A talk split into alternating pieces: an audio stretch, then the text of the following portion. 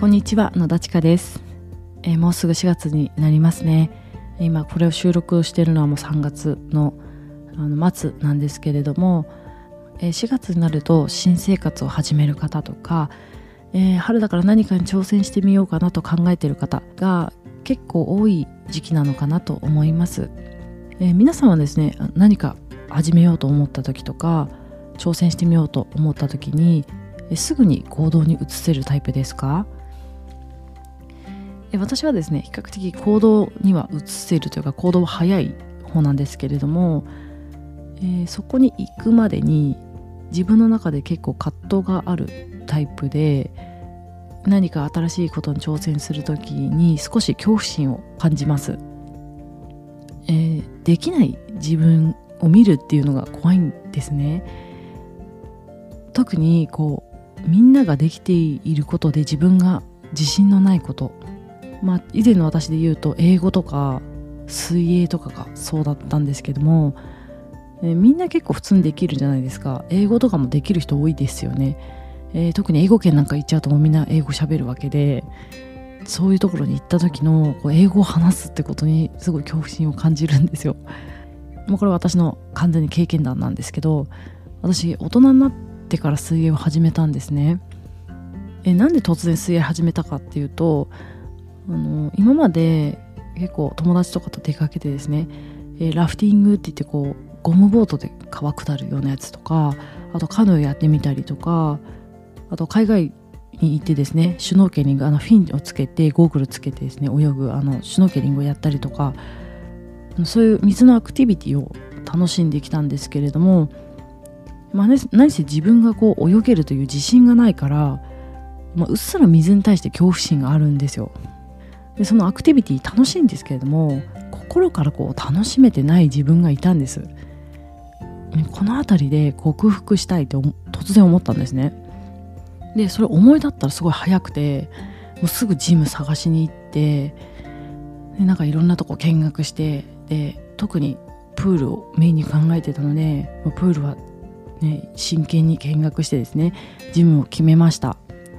えーなんでこの時こうスイミングスクールではなくてジムにしたかというとなんか他にもいろいろやりたかったんですよ。ただそういう単純な理由だったんですけどスイミングスクールじゃなくてジムに決めました。で初めてですねプール習う時にですねあのそのそこではなんか結構有料のクラスっていうのもあったんですけど普通にジムの会費を払っていれば出られるレッスンっていうのがいくつかあってでこの日のこの時間帯このレーンではこのレッスンをしますみたいのがあるんですね。で初めて行った時はたまたまその週があるレーンであの初級のクロールのコースだったんですよ。なんか小学校くらいの時小学校の体育とかでは普通にバタ足とかクロールできてたなって思ってで、まあ、そのクラスの始まる30分以上前にですね行ってで初心者用のプールの方で練習してみたんですよ、まあ、そしたらですねなんかまあ息継ぎも微妙なんですけどもまあなんとか腕も回せて、まあ、20メートルの小さいプールだったんですけども泳ぎきれたんですね。あなんだクロールできるじゃんってその時思って。ででその日は初めてのレッスンに出たんですね、まあ、レッスン出ることもですねあのそこに何人かいらっしゃる人も初めましてなのでえもうドキドキドキドキしてですね行ってでいざクラスが始まりました。最初は本当初級なので毛飲みをしましょうとかそういうところから始まるんですけども、まあ、数分するとですねあのじゃあまあ泳ぎますここまでって言ってもう先生が立ってるとこまで普通にクロールやるんですよ。で私さっき20メートル泳げたしと思って、まあ、10メートルぐらいだったかな先生立ってたの。そこまでやるってなった時に立ち上がったらですね先生がちょっと微妙な顔してるんですね。でなんか結構その時にあの腕はこう書いて顔はもうちょっと下向けてもらってっていろいろこう指摘をされたんですよ、まあ、つまりクロール全然できてなかったんですけど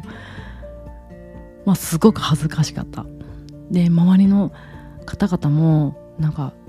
初級のクラスなのに全然泳げるんですよ。でみんなの時間を私のためにちょっと遅らせてしまって申し訳ないって気持ちでいたのもあったし自分が思ってたよりもできなかったってことにすごい恥ずかしさを覚えてですね。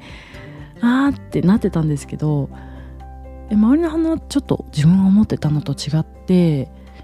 いやこれ初級のコースなんでこれで全然いいんですよってまず先生が声をかけてくれたんですね。多分私の恥ずかしさに気づいてくれたんですよ。で一緒にレッスン出てた方もですねすごい優しくてあの私たちはもうなんていう何回もこのレッスン出てるからあなたのペースでいいのよってもちろんできない人がいたらその人のペースに合わせるクラスなのよって言ってくださったんですね。まあ、この時はですね恥ずかしいって感情ももちろん湧いたんですけれどももうあったかい気持ちというかねもうすっごい嬉しくてもう絶対次もこのクラス出ようって思いましたでまあそんな感じでですね結構週替わりとかで初級のクロールとか初級の平泳ぎとか初級の背泳ぎとかあるんですけどもそれに一生懸命出まくってですねなんと私は 4A 法ですねちゃんとできるようになりました、まあ、バタフライはちょっと25メートルぐらいしか泳げないんですけど他のあの泳法ではまあ結構長い距離も泳げるようになりましたしえみんなで長い距離泳ごうっていうようなイベントとかにも出てですねあのそういうことを楽しめるようになったんですね。でさらにですねその本当にまだ全然できない時、まあ、私は初級のレッスンに出た後に残ってですねでそこで自分で練習してたんですね。そうするとですね隣のレーンを泳いでるこう泳げる人たちがですねあの私が一生懸命やってるのを見てで教えてくれるんですよ。私がやっとこそたどり着いたですねあのレーンの端に立ってですねはははは言ってたら隣のレーンの方があのさっき泳ぎ見てたんですけど足はもうちょっとこうした方がいいですよとかあの足バタバタしすぎると疲れちゃうからもっと手の力も使うんだよとかね。あと手のかき方こうだよとか私の泳ぎを見てね指摘してくれるんですよ。それもすごく嬉しかったですね、まあ、この体験で私が何を学んだかというと、まあ、本当にですね何か始める時本当にみんなができるものを始める時とか挑戦する時っていうのは